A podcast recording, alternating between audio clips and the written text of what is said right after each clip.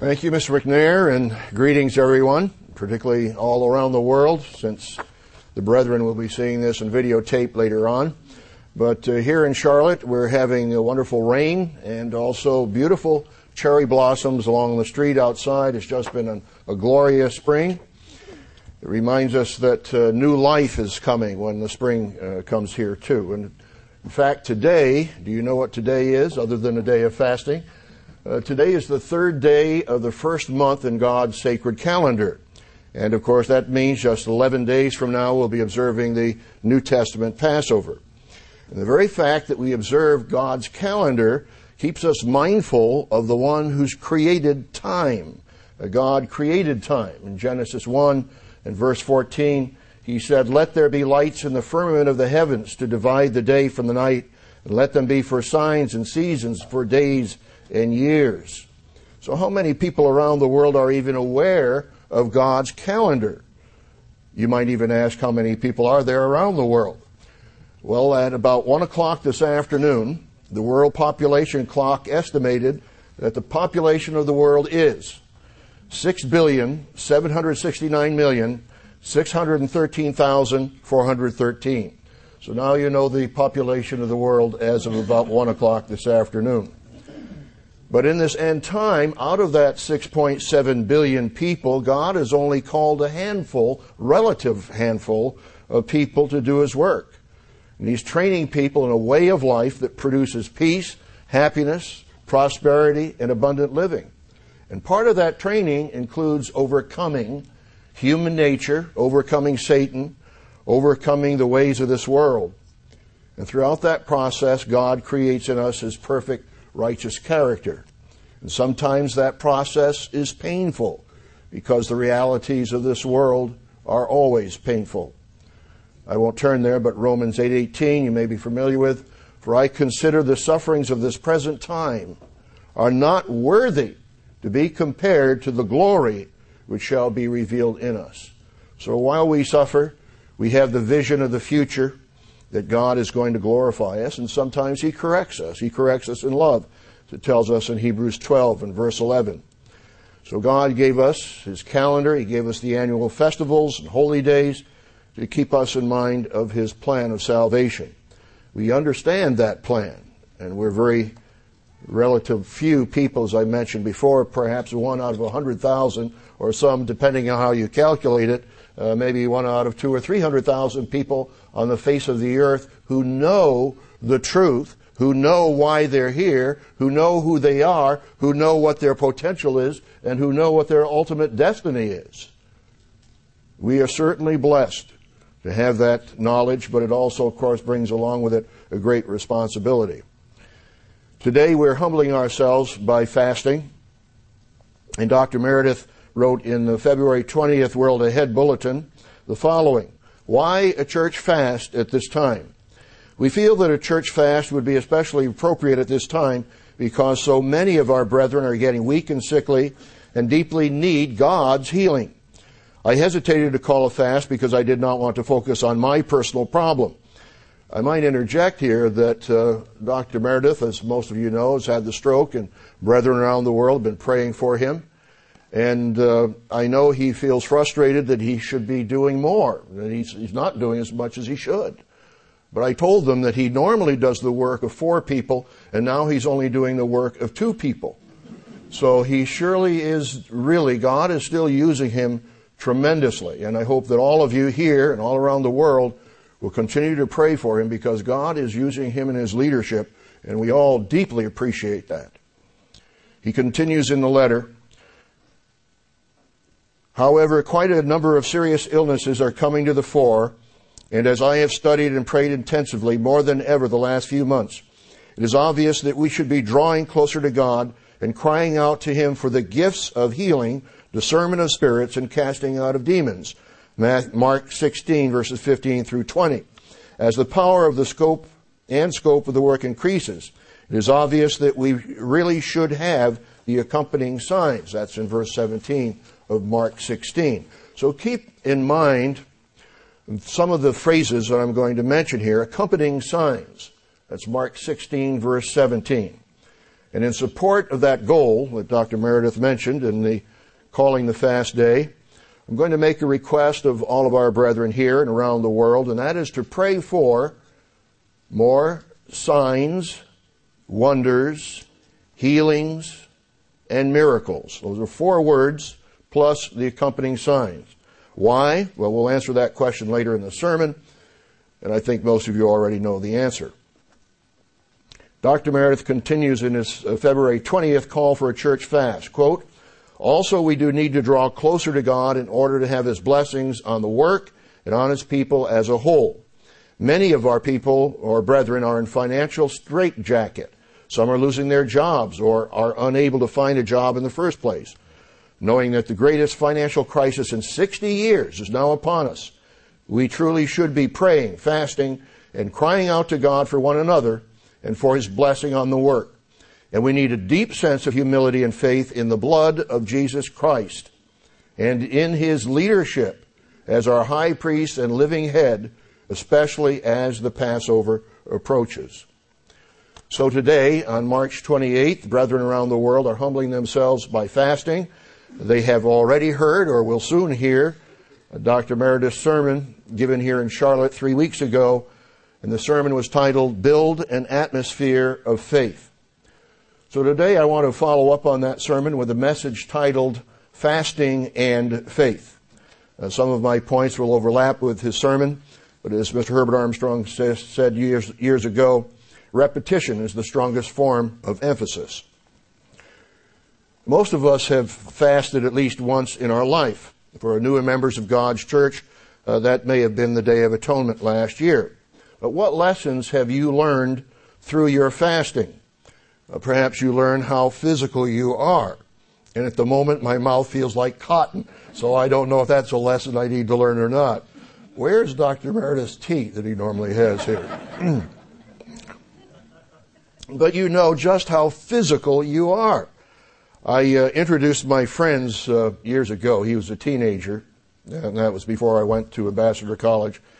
And I introduced him to the Day of Atonement I may have told him about and told him that this is a day of fasting, no water or no food for 24 hours. I thought, I will die if I don't have food or water. But you realize, and I don't know if I told him, of course, that Moses fasted for 40 days. No, not just once. Jesus fasted for 40 days. Elijah fasted for 40 days. And of course, Moses fasted for 40 days twice. Now, I want to all give you a warning do not try that. I know that gives you a great sense of relief. You don't have that obligation on you anymore. But I know that uh, well, I've learned many lessons through fasting, and I hope you will too. But one thing we need to learn is that fasting is a way of life. And I suspect that it's not a way of life with many of us, even here in this congregation, or even our brethren around the world. But Jesus did say, you know, when you fast, don't be as the hypocrites. He was one who fasted. He set the example. He fasted 40 days. He said, okay, I'm not going to, my disciples aren't going to fast while the bridegroom is with them. You know, this is a special occasion, a time for feasting, but there's a time for fasting as well. Who do you think of in the Bible who fasted? Of course, there are many. I could give you a little test and see how many you can remember of the uh, biblical heroes and heroines. Let's take a look at one in Luke, the second chapter. Some of the biblical examples of people who fasted. Luke 2 and verse 36. Here, Jesus was the little baby, and he'd uh, had his circumcision the eighth day and was taken up to the temple for the dedication. Luke, the second chapter. And there were remarkable incidences at the temple to, that were inspired by God, and one of those was that Anna the prophetess came along. Luke, the second chapter, and verse 36. Luke 2, verse 36. Now there was one Anna, a prophetess, the daughter of Phanuel of the tribe of Asher. She was of a great age and had lived with her husband seven years from her virginity. And this woman was a widow of about 84 years who did not depart from the temple, but served. How did she serve? served God with fastings and prayers night and day. She was one who dedicated herself as a way of serving God. Not everyone can do it that way. And this woman was a widow of about 84 years who did not depart from the temple, but served God with fastings and prayers night and day. And coming in at that instant, where Mary and Joseph and Jesus were there, came in that instant, she gave thanks to the Lord and spoke of him to all those who looked for redemption in Jerusalem. There are all these signs and testimonies that this child is special. This child is the Messiah. And you read through the whole chapter, Luke, the second chapter, how Simeon came along and he was promised that he was going to be able to hold the Messiah in his arms before he died. Can you imagine the blessing, the, the privilege of, of being able to do that? That was a wonderful blessing that he had. But here was Anna the prophetess, one who fasted. Now let's take a look at another example in Acts, the 10th chapter. Anna the prophetess fa- served God with fastings and prayers night and day. Acts, the 10th chapter, you should probably immediately remember Peter and the unclean animals and the sheet and the vision he had, and how God said, The lesson is, you shall call no man unclean. And so he was called to the house of Cornelius. Here was the Gentile that Peter visited. And of course, it was not kosher uh, that period of time for Jews to uh, interact with the Gentiles in this way. Acts 10 and verse 30. Cornelius was a centurion, uh, as it brings out uh, earlier.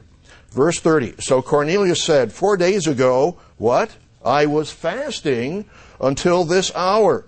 And at the ninth hour I prayed in my house, and behold, a man stood before me in bright clothing, saying, Cornelius, your prayer has been heard, and your alms, his gifts and offerings and service to others, are remembered in the sight of God. Here was a Gentile who feared God, who was a serving individual, and yet who also fasted.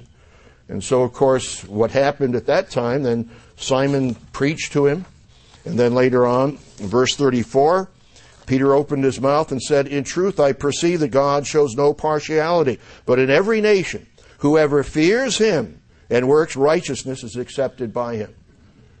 Know, if we fear God, we have the reverence and awe of the reality of who and what God He is. He's God Almighty. He has all power in the universe. So here was the special event, a historic event. And what happened? Verse 44, while Peter was still speaking these words, the Holy Spirit upon, fell upon all those who heard the word. And those of the circumcision who believed were astonished, as many as came with Peter, because the gift of the Holy Spirit had been poured out on the Gentiles also. For they heard them speak with tongues and magnify God. Then Peter answered, now, this was unusual. They were receiving the Holy Spirit, but then, well, no need for baptism, right? Wrong. Can anyone forbid water, verse 47, that these should not be baptized who have received the Holy Spirit just as we have? And he commanded them to be baptized in the name of the Lord. Then they asked him to stay a few days. So here was Anna the prophetess who fasted. Cornelius is one who feared God and was fasting. And of course, you know someone else in the New Testament, the Apostle Paul, who experienced fastings often. Let's take a look at uh, that in Acts the 14th chapter. Acts the 14th uh, chapter, over a few pages. Here in uh, verse 19, he was in Lystra, and you know he was attacked uh, by the citizens of that community. He was stoned. That he was rocks were thrown against his head and crushed him against his rib cage, and he was left for dead. They dragged him out of the, the city thinking he was dead. But notice in uh, verse uh, 21 And when they had preached to the gospel to that city and made disciples, uh, well, let me back up here. Um, verse 19. I forgot the, the end of the story. Uh, then Jews from Antioch and Iconium came there, and having persuaded the multitude, they stoned Paul and dragged him out of the city, supposing him to be dead. However, when the disciples gathered around him, he rose up, went into the city, and the next day he departed with Barnabas to Derbe. So here God just raised him up. Whether he's really dead or not, we don't know. But he certainly uh, appeared to be dead. And God raised him up and he goes right back into the city.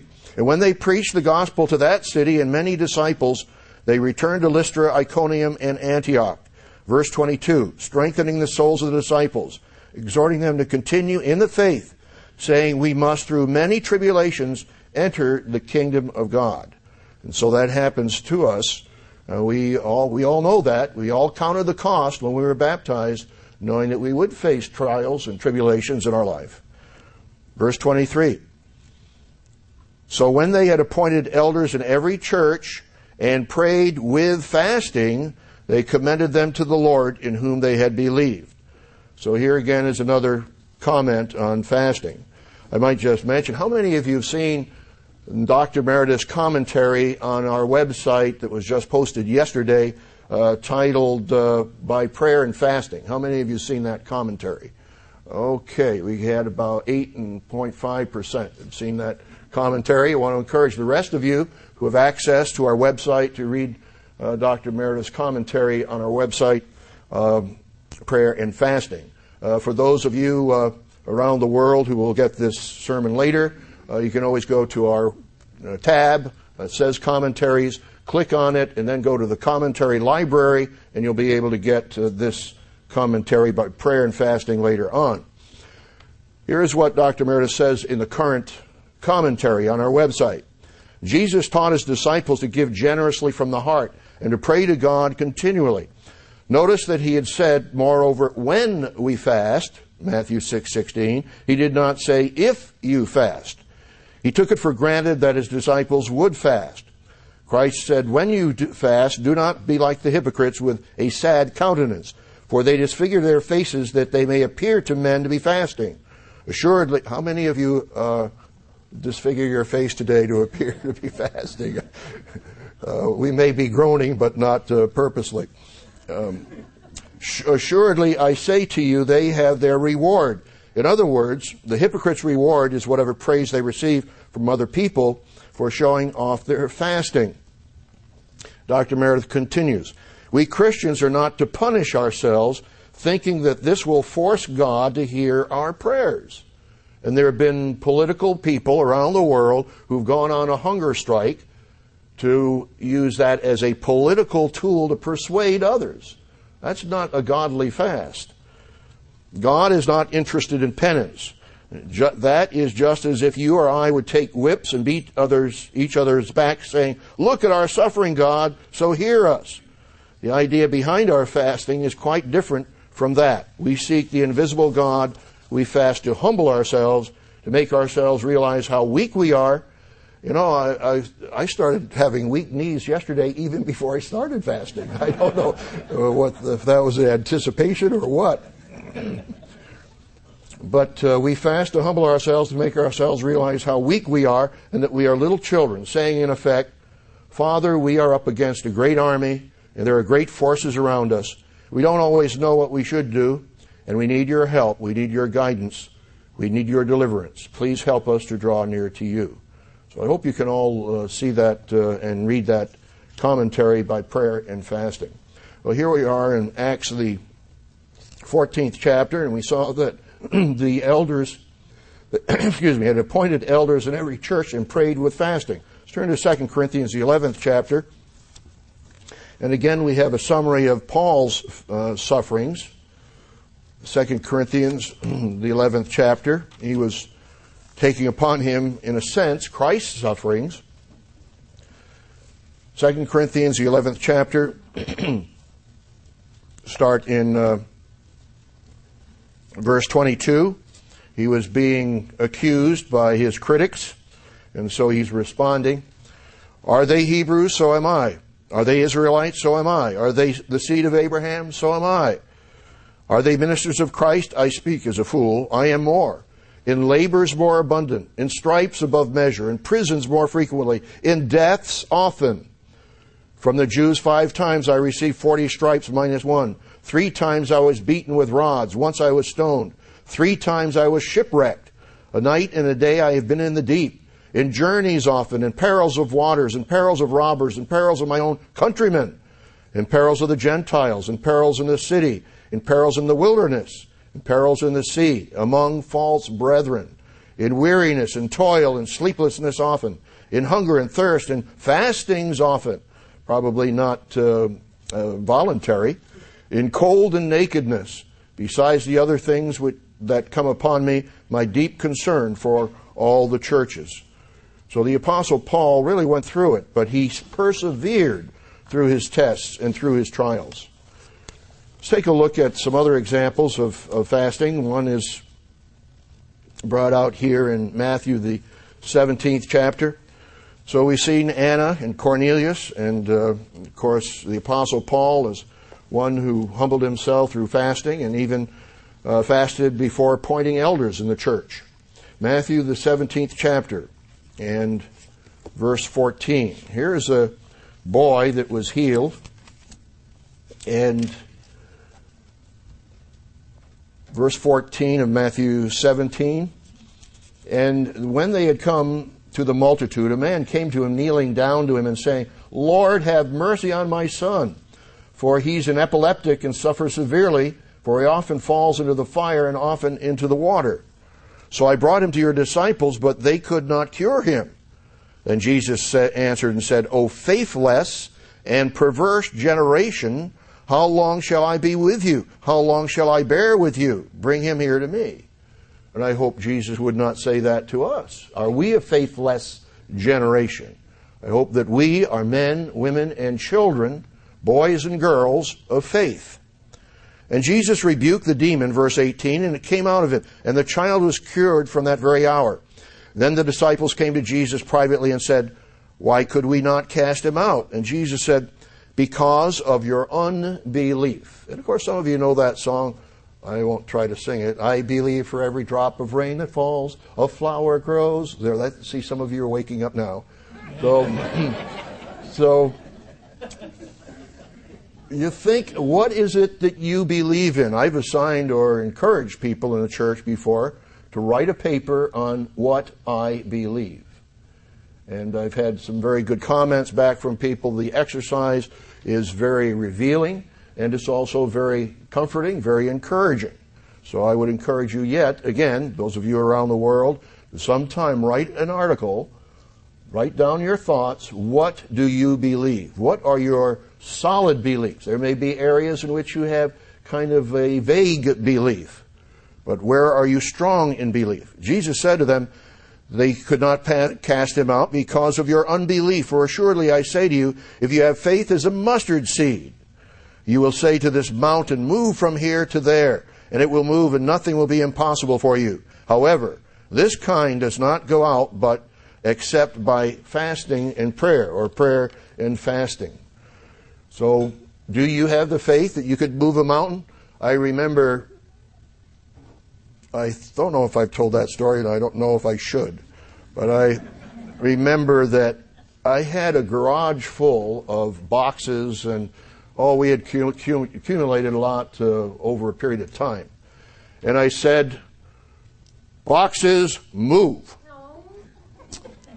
And I think it was about uh, six months later, we moved from Pasadena to Houston, and those boxes moved. So I know one minister, one minister said one time, look, if you're going to say mountain move and it doesn't, then you have to take a wheelbarrow up to the top and take the first shovel full. So there are times if there are mountains and the mountain doesn't move, sometimes we have to take the first shovelful. But in this demon case, uh, Jesus said this kind does not go out but by prayer and fasting. I was wondering whether to tell you this story or not, but I, I talked with Dr. Meredith and he thought it might be okay. You know, some years ago, uh, Dr. Meredith, Dr. Armstrong, Mr. Herbert Armstrong, uh, instructed the ministry, it was a summertime, to fast for three days. Now, fasting for one day is one thing, but fasting for three days is another. But since the boss said so, uh, you know, I did so.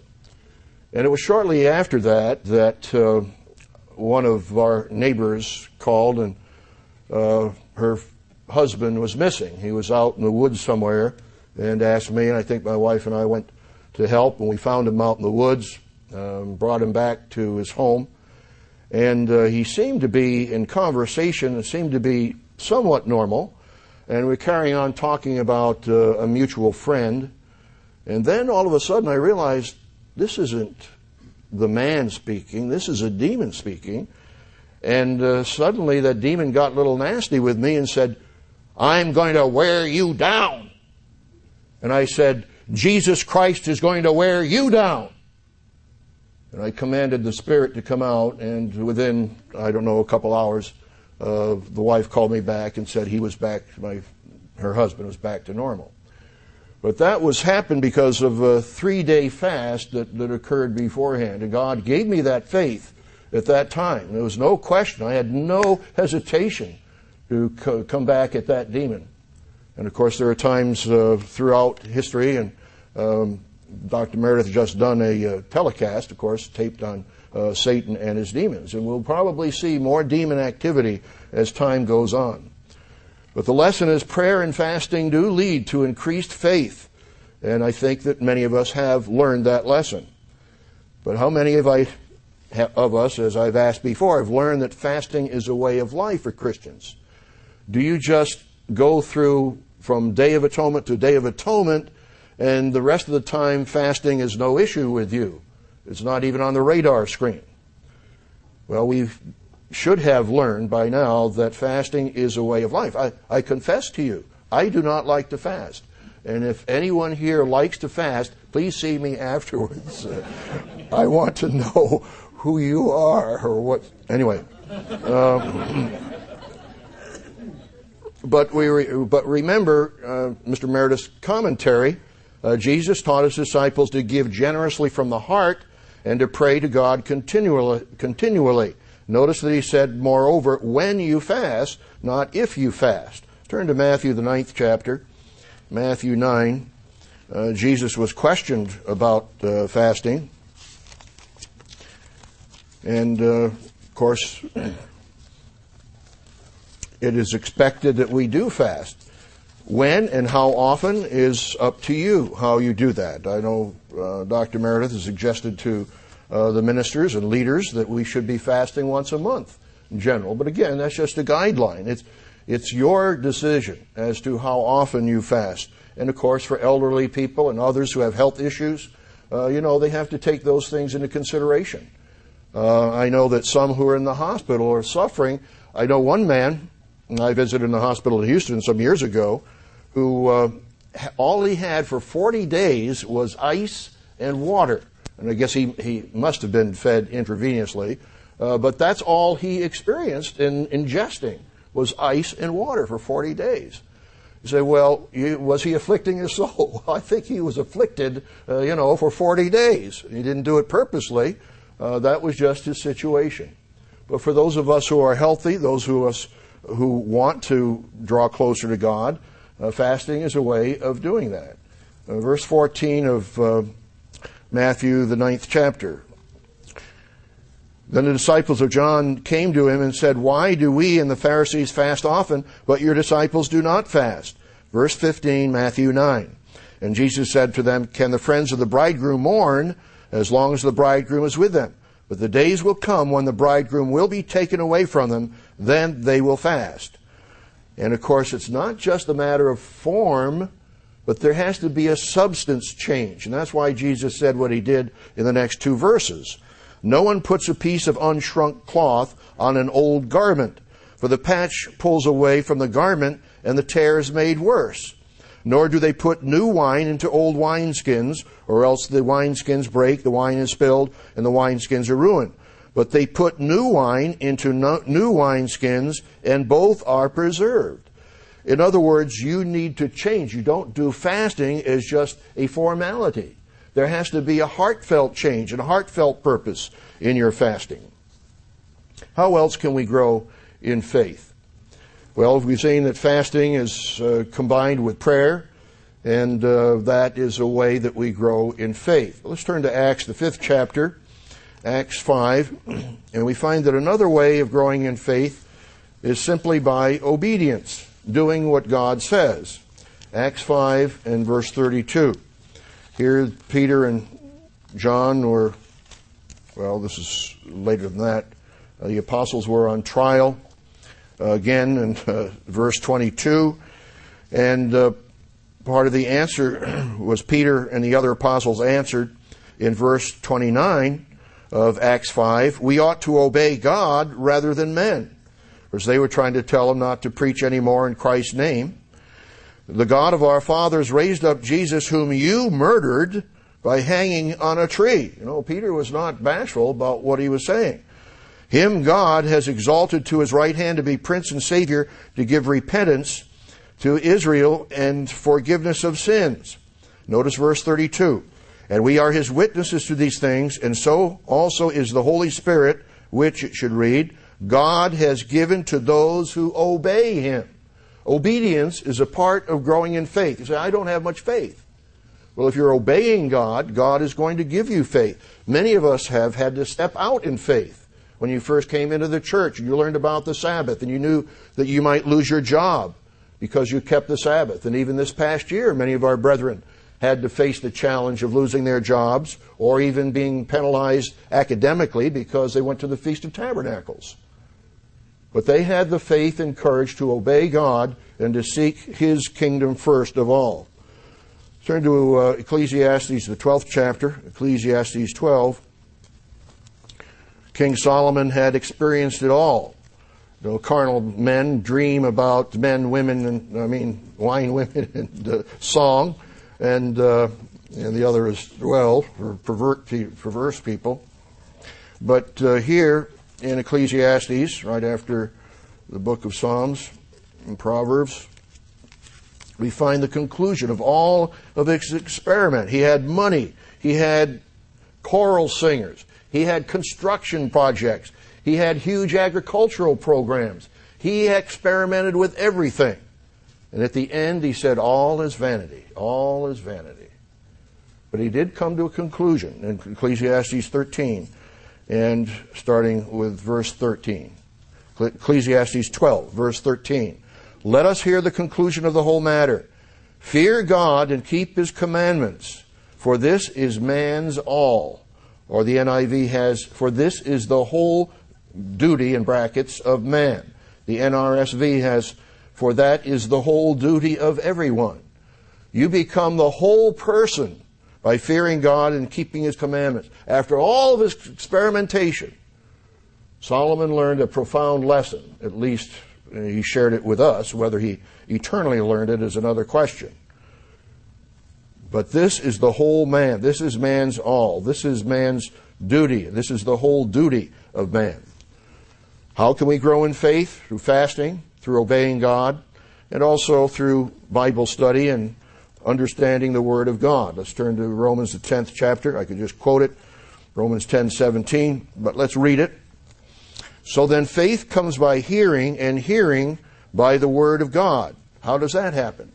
Well, when you read about salvation history, when you read about God's intervention, how He saved a whole nation of probably three million people, brought them through the Red Sea, all the other miracles God uh, performed when, uh, when the kings would fast, when uh, Jerusalem was surrounded, and the one time uh, when God sent angels to kill 185,000 uh, Syrian, Syrian soldiers. No, God preserved whole nations and people and intervened dramatically and miraculously when people fasted and humbled themselves. But when you read those stories, and those are true stories of how God intervened, uh, then that helps you grow in confidence and in faith. And I hope that uh, many of you, I've asked the question before here, how many of you have completed the Tomorrow's World Bible Study course? Let me ask again, how many of you have completed the Tomorrow's World Bible Study course. Oh, okay, quite about uh, 25%. Very good. So uh, the others of you, I hope you'll uh, complete that uh, program. I was kidding my wife the other day. Anyway, she's she told me she had made certain progress in a certain lesson, and I was very pleased with that and rewarded her. So I hope that you all will work on your Bible studies and maybe someone will reward you. So, and of course, we also know that uh, prayer is another way. Um, let's turn to 1 Thessalonians, the fifth chapter, 1 Thessalonians 5.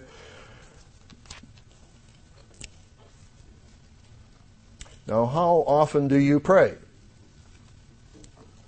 I hope you pray regularly, of course, on your knees regularly, but also throughout the day. And uh, you may pray dozens of times throughout the day. Uh, as I've told you the story before, that, uh, you know, in emergency situations, your prayer may be help.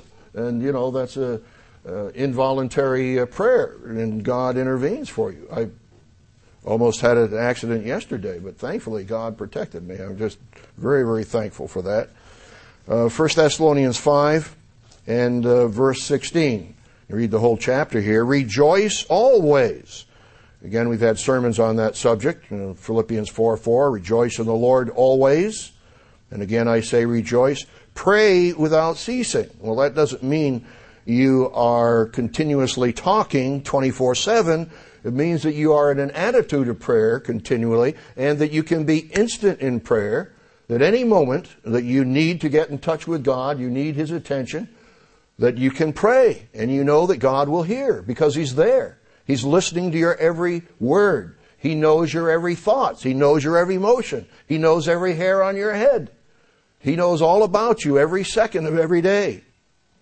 And so if you have that confidence, you've surrendered your life to God, then of course you can pray to Him instantly. Pray without ceasing. In everything give thanks, for this is the will of God in Christ Jesus for you. What is God's will? To pray without ceasing. In everything give thanks. Do not quench the Spirit. So we have various ways that we can grow in faith, and we know those. And uh, sometimes we get lax in prayer. I know one individual responded, uh, called my wife and uh, mentioned the uh, article in the April, March, April LCN, and I hope that you have also read that. Self-examination, a vital key. I'm sorry, I have, I have clipped here a cartoon. I didn't mean to uh, do that, but since I've shared it with you, I'll tell you what it is. it's uh, BC the comic strip and uh, it's Wiley's dictionary. So he's got his dictionary out and he's reading it. Sermon, noun, definition, an inspired message directed mainly at those who are not in attendance. I tell you, how, how many times we ministers have said that, you know, that so and so is not here today, so and so needed to hear that sermon. Anyway. but I hope that you uh, will read, if you've not read uh, the one on self examination. There are 12 different uh, points to uh, self examination. You still have 11 days in uh, preparing. One of them, if I find it here, listing, a prayer. Uh, ex- this is on page 6 of our current March April Living Church News. Examine your pattern and practice of prayer during the past year have you let a day go by without praying to your Father in heaven? If you did, you had another God before the true God. You transgressed the first commandment. One individual called my wife and said he'd read that. He didn't really, that was really shocked him. He didn't realize that he had done that and uh, it was, uh, he's going to change his life dramatically. He's not going to let a day go by without praying. And of course, sometimes that, uh, if you're unconscious, you know, you can be excused uh, for 24 hours. But otherwise, uh, you've got to be close to God 24 hours a day. There's a humorous poem uh, years ago. Some of you've heard about heard it uh, years ago, but it's only sometimes when we're in trouble uh, that we call out to God. And this humorous poem is by Sam Walter Foss. It illustrates uh, our need to pray when we have troubles. Uh, he describes the conventional wisdom that one must pray either on his knees, which of course we should do. That's what the Bible emphasized. Jesus prayed on his knees. He prostrated himself. There are times Solomon prayed when he was standing and raised his arms up in the dedication uh, prayer to the temple. Uh, so you can pray walking. You can pray uh, in your bed, although it's not always advisable to pray in bed. But uh, nonetheless, uh, here's uh, what Cyrus Brown said. He's talking about outstretched arms or with head bowed or with hands clasped. But Cyrus Brown described his plight when he fell headlong into a well. Last year I fell in Hodgkin's well head first, said Cyrus Brown, with both my heels a sticking up and my head a pointing down. And I made a prayer right then and there. The best prayer I ever said. The prayingest prayer I ever prayed, a standing on my head. So there are times when we are motivated to pray. But if we are regularly in touch with God, it is not a problem, it's not a challenge, it comes to us naturally. And yet we have human nature that sometimes drags us down. How else can we grow in faith? Turn to James, the first chapter. James 1 and uh, verse 22. There are those who were faith Christians, apparently, and those who were deeds Christians. And uh, James is addressing that issue. James 1 and verse 22. And sh- I hope you have this marked in your Bible. If you don't, you should. James 1:22. But be doers of the word and not hearers only, deceiving yourselves. Jeremiah 17:9 The heart is a deceitful above all things and desperately wicked. Who can know it? If anyone is a hearer of the word and not a doer, he is like a man observing his natural face in a mirror. For he observes himself, goes away, and immediately forgets what kind of a man he was. But he who looks into the perfect law of liberty and continues in it and is not a forgetful hearer, but a doer of the work, this one will be blessed in what he does. And of course, true religion is outlined here in the next two verses. If anyone among you thinks he is religious and does not bridle his tongue, but deceives his own heart, this one's religion is useless. Pure and undefiled religion before God and the Father is this to visit orphans and widows in their trouble, and to keep oneself unspotted from the world.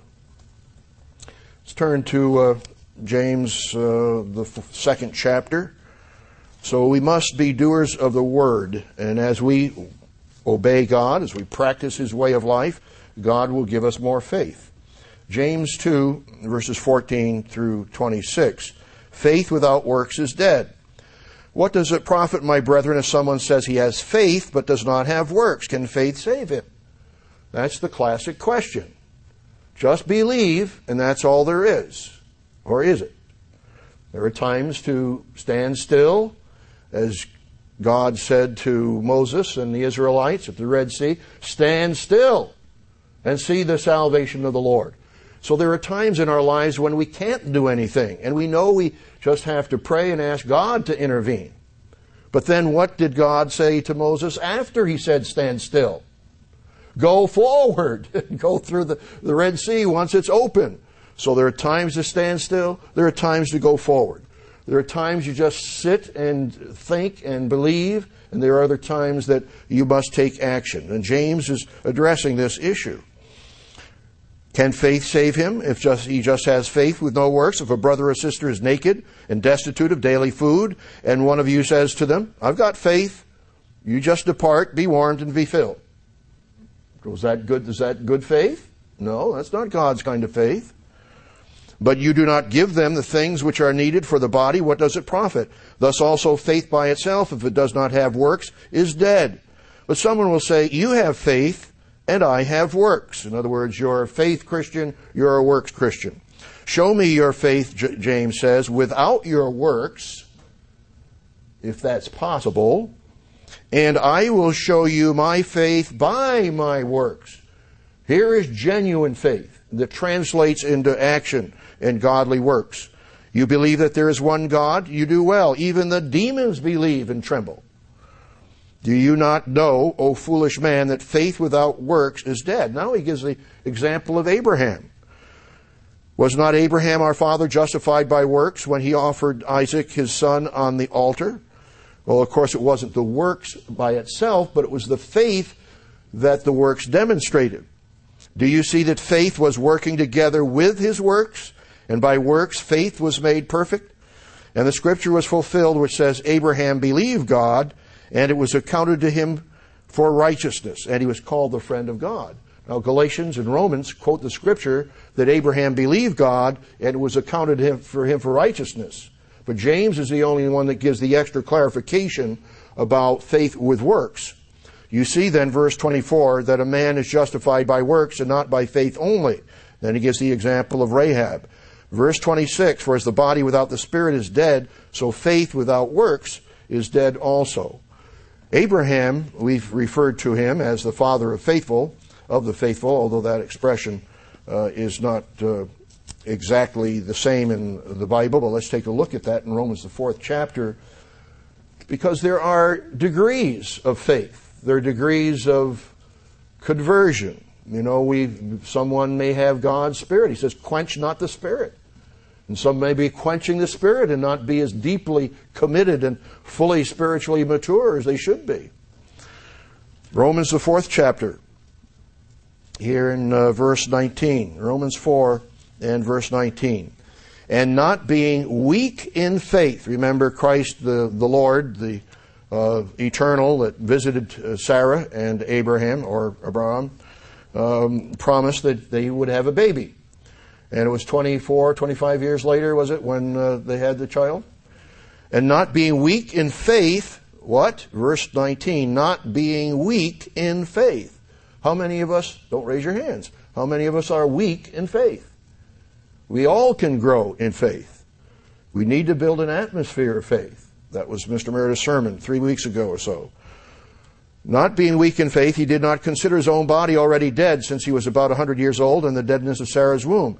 He did not waver at the promise of God through unbelief, but was strengthened in faith, giving glory to God. Verse 21, I hope you've got that marked as a definition of faith. And being fully convinced that what he had promised, what God had promised, God was also able to perform. So all you have to do is ask the question, has God promised it? And if He has, it's up to you to claim that promise, to believe it, and trust in God to bring it about. There is the, uh, again, the matter of faith and works that James talked about. I meant to uh, give you this comment, so I will back up a moment here. Because most of you know the argument is it law or grace? And James is addressing the question is it faith or works? That's the either or fallacy. And I've mentioned it to spokesman clubs before, and I think in sermons about S.I. Hayakawa and his English textbook on uh, language, uh, language and thought and action. And he talks about the two valued orientation, which leads people astray. It's either or. You know, Hitler used that strategy in, in, uh, in his rise to power. So either you are a member of the Nationalist Socialist Party or you are a traitor to Germany. Either or. It's a fallacy. You could still be a patriot of Germany and not be a member of the Nazi Party.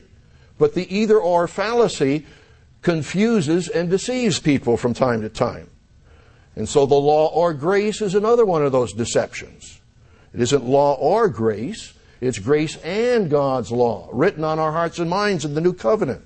And so Barclay uh, brings that uh, whole issue here. Not either or, but both and. This is uh, the letters of James and Peter, William Barclay uh, commentary.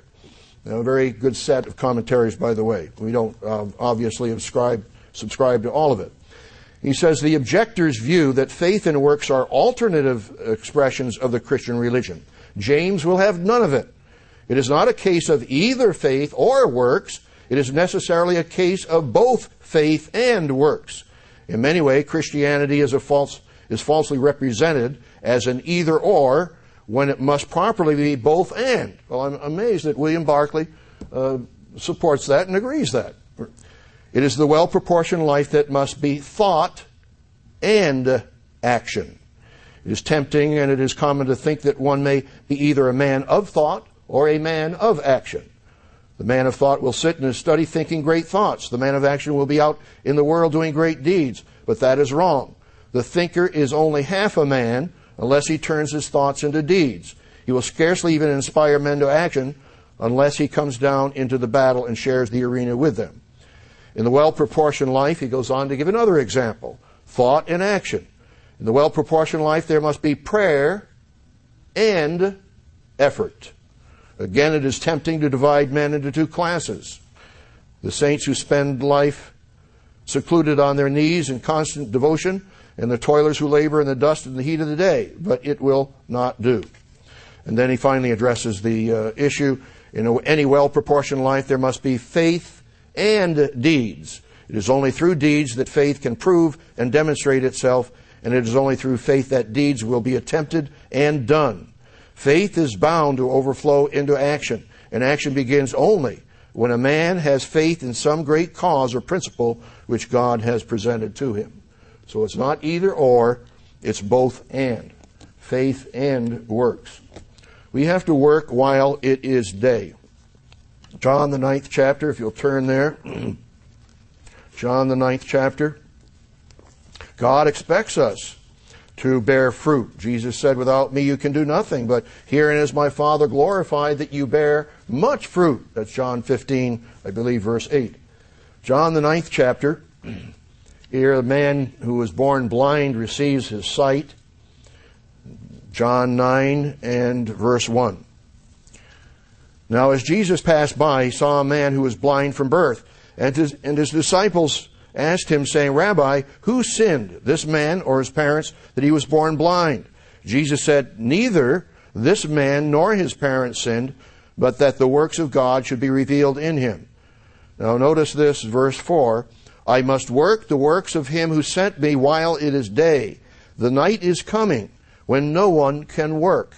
As long as I am in the world, I am the light of the world. So we have a responsibility to work while it is day, because night comes when we will not be able to work. And of course, Christ wants us to be the lights of the world, as it says in Matthew 5:14. You are, let's turn there. You are the light of the world. Matthew 5:14, because again, it ties in with fruit, with deeds, with works. That uh, works cannot save a person at all, uh, give you salvation but they are the fruit of godly faith. Matthew, the fifth chapter, and verse 14. You are the light of the world. A city that is set on a hill cannot be hidden. Nor do they light a lamp and put it under a basket, but on a lampstand, and it gives light to all who are in the house. Let your light so shine before men, that they may see your good works and glorify your Father in heaven. Now, again, these, Christ is not contradicting himself when later he says to do your charitable deeds not to be seen of men, chapter 6, but you are to bear fruit that your light shines that people can't help but seeing your light. There's an old saying, it is better to light one candle than to curse the dark.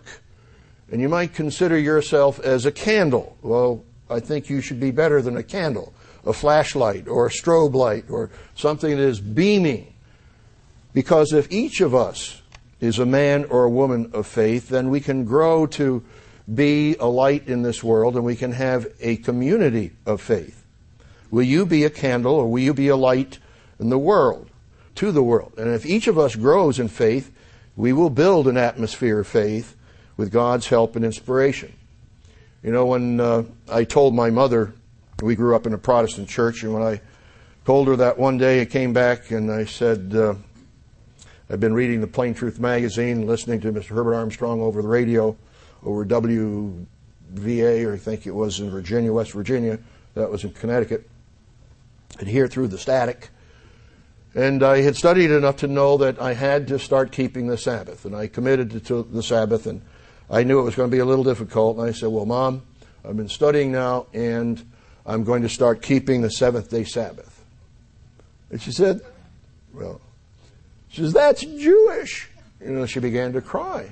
And I was tempted to say, Mom, don't cry. But that was a microsecond where that thought came into my mind. Mom, don't cry. I won't keep the Sabbath.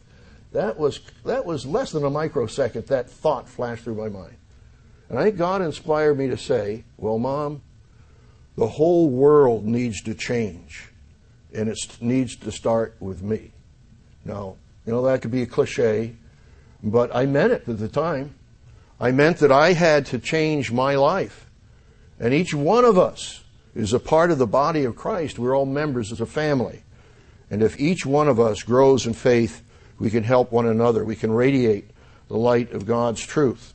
Certainly, we need uh, vision, but we need to be humbling ourselves as well as we approach the Passover and making commitments that we will seek God's kingdom above all else and his righteousness. So we are preparing for the Passover. We do need to examine ourselves, as uh, Dr. Winnail mentioned in the sermonette. But uh, the current March April Living Church News, uh, the letter from Dr. Meredith is appreciate, we must appreciate Christ's sacrifice. And I know even after I was baptized, I remember one time being very, very ill, stomach upset, etc., etc., etc. I won't describe the etc. But I know I was miserable and uh, finally got anointed and felt better. And I really appreciated that point, realizing if I'm this miserable just with this sickness, what did Christ experience? And I really started to feel a, a kinship, a deeper appreciation for Christ's suffering for me because I was healed of that fairly, fairly quickly afterwards. But on this fast day, we need to humble ourselves and need to confess our sins. Confess your sins. Have you confessed any sins? Why should I confess any sins? Because you're preparing for the Passover. And if you've gone through all 12 uh, areas of self examination in our current uh, Living Church News, you will realize yes, I have sinned, I have committed sins, I have neglected to do good things, I have sins of omission as well as sins of commission. There are things I should have done that I didn't, and that was a sin. And since I was going to ask you today, you know, have you confessed any sins today? Maybe you haven't. I doubt that many of you have. But I would suggest that you do before sunset tonight. And when I started thinking of that this morning, I needed to confess my sins. Turn to 1 John 1, by the way. I thought, oh, things started coming into my mind. How have I sinned? And I began A, B, C, D, E, and F. I'm going to tell you what A, B, C, D, and F is. But, you know, you begin to examine yourself, asking yourself some tough questions or some straightforward questions. And it was very helpful for me to confess my sins this morning before God because it shows you what you need to change. It also helps you to appreciate that you can be forgiven of your sins. 1 John 1 and verse 9. Okay. If we confess our sins, he is faithful and just to forgive us our sins and to cleanse us from all unrighteousness. If we say we have not sinned, perhaps you've not examined yourself to see your sins. If we say we have not sinned, we make him a liar, and his word is not in us. As I pointed out in previous sermons, we are free from practicing sin. And truly, if we think about Romans, uh, the seventh chapter, Romans eighth chapter, there is therefore no condemnation to those who are in Christ Jesus, who walk after the Spirit and not after the flesh. No condemnation. That's Romans 8 and verse 1. Why? Because you're in a repentant, repentant attitude, that's why. And you're in a faith attitude that says, I know that God will forgive me if I truly repent. And I know that's difficult for some people who've had problems. So I, I don't think God can forgive me. Well, they're lacking, perhaps, need counseling, but perhaps lacking one or two things. One, that they aren't really accepting their guilt and secondly, not believing that God will forgive them, or not being committed to change. Because sometimes we can have guilt feelings and not really uh, determine that we're going to change. And you won't feel that you're forgiven. But if you want to change, and you picture the very blood of Christ, because what does it say in verse 7? 1 John 1, verse 7. But if we walk in the light as he is in the light, we have fellowship with one another, and the blood of Jesus Christ, his Son, cleanses us from all sin. So I want to encourage all of you, brethren, to be confessing your sins, to be examining yourself, to ask yourself, how have I sinned? And of course, we need a forgiving attitude as well, as we heard in the announcements today. Dr. Winnail's commentary in The World Ahead, uh, dated uh, March 26th, 2009. Can you forgive? Is there someone we need to forgive? he asks. Is there someone to whom we need to apologize or from whom we need to ask forgiveness? The capacity to forgive is a godly quality and one of the marks of a true Christian. So we need to examine ourselves about uh, forgiveness. But can we live each day by faith? We're humbling ourselves. We need to grow in faith. Can we live each day by faith? Let's turn to Matthew, the sixth chapter, Matthew 6. And uh, I think uh, most of you are doing very well out here. I only see four people sleeping, and no, I'm just kidding. of course, I anyone have a glass of water? this is uh, mm, hard to read here. Matthew 6:33. But seek first the kingdom of God and his righteousness, and all these things shall be added to you.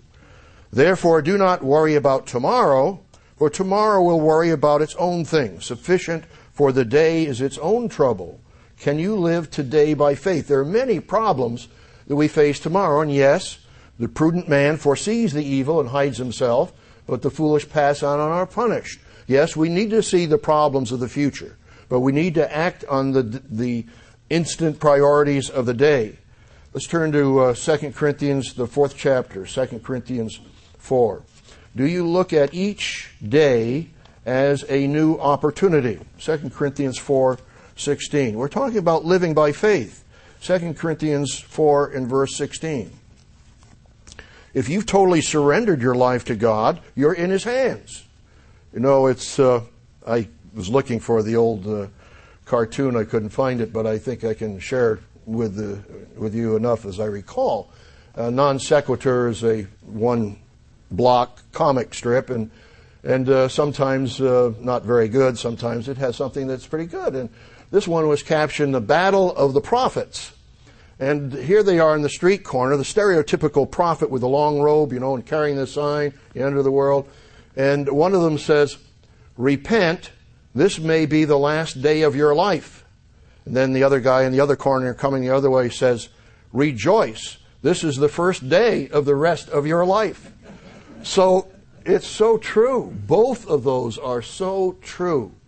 We all need to make sure that we are in God's grace that we've repented. We've got a repentant attitude every day of every hour. We're, we're not, we're human. So we have to consciously seek God and ask for repentance, but at the same time, we can rejoice that not only is today the first day of the rest of our life, but today is the first day of the rest of eternity for most of us. It may be interrupted by a sleep in the grave, but today is the first day of the rest of eternity for us. 2 Corinthians, the fourth chapter, and verse 16, therefore we do not lose heart, even though our outward man is perishing. And I think about fasting three days years ago. I would not find that very easy today in my old age, giving that as an excuse. Yet the inward man is being renewed day by day. And the Apostle Paul gone, had gone through all these trials, beatings, day and night in the deep, and uh, left for dead. And he says, For our light affliction, which is but for a moment, is working for us a far more exceeding and eternal weight of glory. While we do not look at the things which are seen, but at the things which are not seen. For the things which are seen are temporary, but the things which are not seen are eternal. We need to be renewed day by day. The expression, the just shall live by faith, occurs three times in the New Testament. I won't turn there. Romans 1.17, Galatians 3.11, and Hebrews 10.38. We are men and women who must live by faith, but we renew that faith. We renew the inner man day by day. And I hope that each of us can live by faith. And we face those challenges every day. There are big challenges and small challenges. I'll just share a small one with you that I just happened to find in my Ambassador College file. I was uh, teaching a class, and one student, uh, I guess I gave the opportunity to uh, give feedback, and he'd taken this test, an hour long test. And he was complaining, in a sense, respectfully. He said, To do real just, uh, justice to this test, he wrote me, I think a bit more time is essential might I respectfully suggest that it was a bit much to accomplish in a one hour time period. So this was his, uh, his criticism of me. And this is what I answered him. His name was not Sam. Sam, thank you for your suggestion. However, you did real justice, quote unquote, to the test. You tied for second highest out of 67 students. So I'm trying to give him some encouragement. Yes, it was, quote, a bit much, end of quote, to accomplish, and you did accomplish it. A test should be challenging, not easy. You met the challenge. Also, a test at AC, as approved, as opposed to other colleges, uh, I could take that out perhaps, is a test of character. Is the student acknowledging God and taking the test? Proverbs 3, verses 5 through 7. Acknowledge God in all your ways and he'll direct your paths. Colossians 3:17, whatever we do in word or deed, do all in the name of the Lord Jesus. So I asked him um, the question, is the student acknowledging God and taking the test? Does the student trust Christ, parentheses, instead of leaning to his own understanding? parentheses closed, that he will be blessed by doing the best he can, even if the same test were given in half the allotted time you had.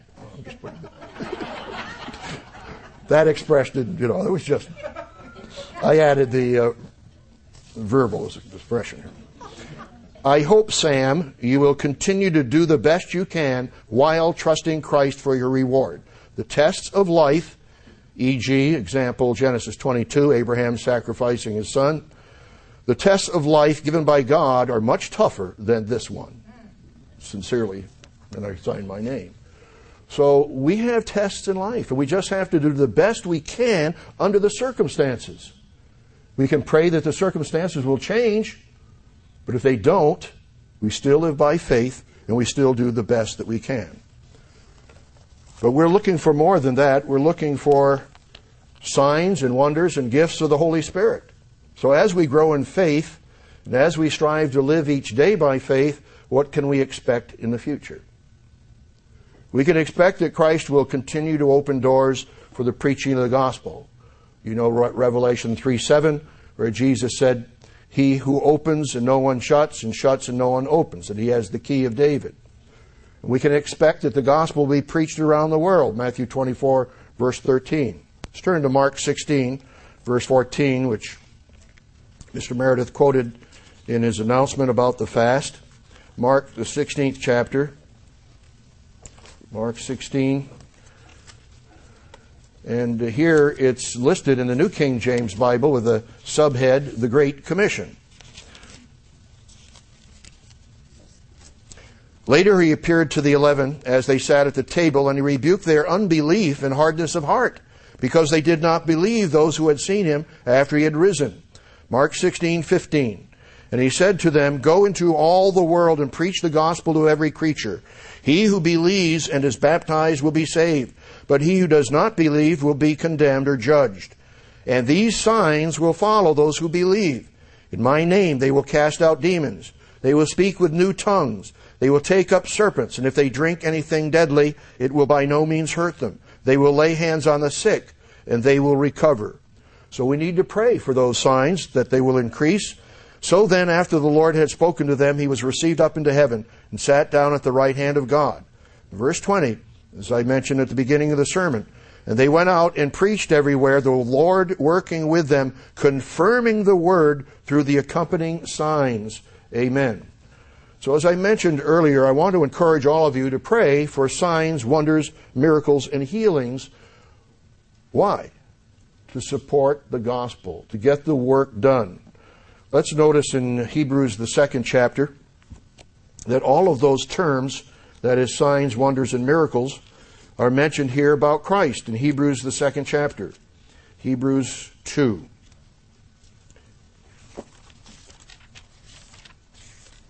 And we've had those from various, various times in uh, the church history. We just need more of them. Hebrews 2 and verse 1. Therefore we must give the more earnest heed to the things we have heard, lest we drift away. For if the word spoken through angels prove steadfast, and every transgression and disobedience receives a just reward, how shall we escape if we neglect so great a salvation, which at the first began to be spoken by the Lord and was confirmed to us by those who heard him. Again, we need to be dedicated, committed. God also bearing witness both with signs and wonders with various miracles. Signs, wonders, and various miracles. And gifts of the Holy Spirit according to his will. So again, God bore witness with Christ with signs, wonders, and miracles, and of course, many, many examples in the Gospels of healings. And then, of course, the apostles also had those signs, wonders, and healings later, later on. Uh, just turn over to Acts 6 and verse 8, and here was one who was not an apostle, uh, Stephen. And Stephen, uh, who was the first martyr, was full of faith and power. He was ordained as one of the first deacons. Acts 6 and uh, verse 8. And Stephen, full of faith and power, did wonders and signs among the people. So there's example after example. Philip uh, in Acts 8 and verse 13 uh, did miracles and signs. And uh, on and on throughout the book of Acts as you read that. So, brethren, pray for signs, wonders, miracles, and healings. And pray for spiritual gifts. Let's turn to 1 Corinthians 12. 1 Corinthians 12. God has given each one of us different aptitudes, different abilities, and different spiritual gifts. 1 Corinthians, the 12th chapter, starting with verse 1.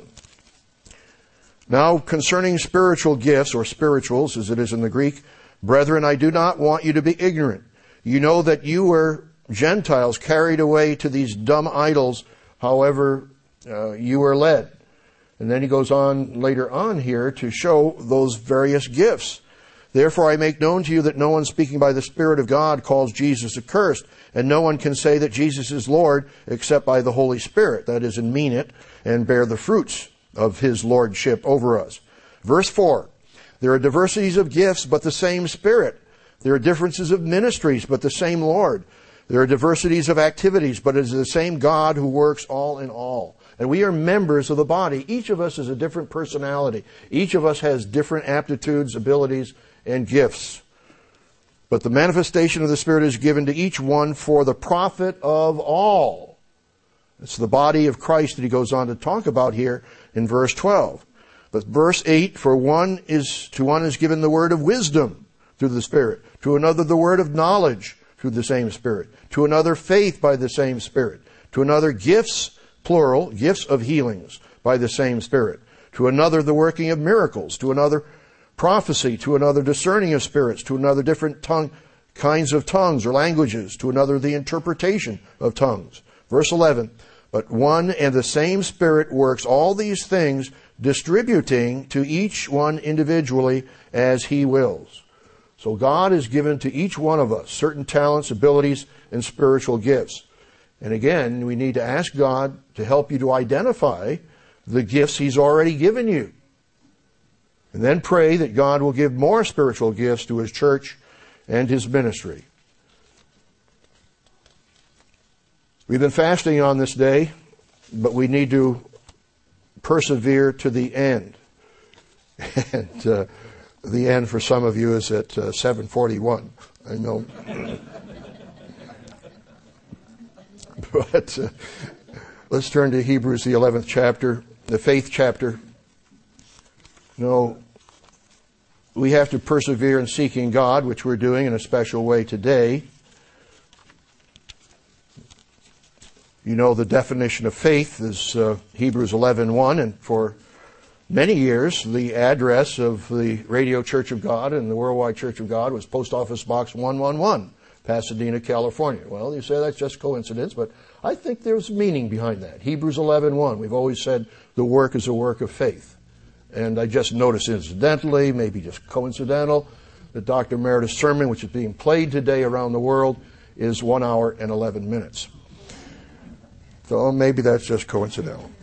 Hebrews 11, sorry, yeah, Hebrews 11 and verse 1. Now, faith is the substance of things hoped for, the evidence of things not seen, or some say the assurance. In other words, if you have assurance, you have confidence, you have knowledge, that's, that's a way of describing the faith. But he tells us in verse 6, as you all know, Without faith, it is impossible to please him, for he, come, he who comes to God must believe that he is, and that he's a rewarder of those who diligently seek him. So we look throughout the chapter. I don't have time to go through the 11th chapter, the chapter of faith with men and women of faith. And after you read that chapter, he tells us in Hebrews, the 12th chapter, that we have a great cloud of witnesses and therefore, these witnesses, symbolically, they aren't really watching us now, but symbolically, these, this cloud of witnesses are looking at us. Let us therefore lay aside every weight and the sin which so easily ensnares us, and let us run with endurance the race that was set before us, looking unto Jesus, the author and finisher of our faith, who for the joy that was set before him endured the cross. Remember the vision that we had. Dr. Meredith's last great day sermon on vision. We all need that vision. Despising the shame and is set down at the right hand of the throne of God. So we have the perfecter of our faith, the author and finisher of our faith. He's the one that we look to. And as we do that, we will grow in faith. So, brethren, let's look forward to the Passover. No, no, don't put your books away yet. Just calm down. Calm down. Oh, caught you. Caught you. So as we look to. Mm. Whoa. Mm. I remember, I guess it was the Feast of Tabernacles. People are starting putting their books away. I said, wait a minute, I'm not through. Someone reminded me of that the other day. All right, listen, okay? Listen. We need to look forward to the Passover with a positive attitude. You know, Jesus said in Luke 22, verse 15, with fervent desire, I have desired to eat this Passover with you before I suffer. So I hope that we all have a positive attitude towards the Passover, that we take it with faith and great and deep appreciation. God has given us a wonderful mission, a mission far beyond what human beings could have as a project or as a goal or as a career. We're called to be a witness to God's way of life to the world. We're called to prepare the way for the greatest event since creation. We are called to train as kings and priests and to be a light to the world. Jesus said in Luke 12:43, "Blessed is that servant whom his master will find so doing when he comes." I believe that most of us are doing that. We need the passion for continuing to fulfill the work and the mission He's given us. So let's each of us pray for God's Spirit, the gifts of the Spirit. Pray for signs, wonders, miracles, and healings. Pray that God can use you and your spiritual gifts, the gifts that He's already given you. And let each of us grow in faith and in love and charity. And then if we do that, God will build a greater atmosphere of faith. Remember what the apostle Paul said in Philippians 4:13, I can do all things. I can do all things through Christ who strengthens me. I'll conclude with Dr. Meredith's comments in his February 20th announcement of the fast. Quote, Therefore, as I mentioned above, having consulted with a number of members of our Council of Elders and with others, I am calling for a church-wide fast for all of God's people on the Sabbath of March 28th. I am sure God will bless us encourage us, and empower us in His service if we unitedly give ourselves over to seeking Him in this day of fasting and continue to seek Him more than ever, more than ever before as the end draws closer and closer. Thank you, dear brethren, for your prayers and your support.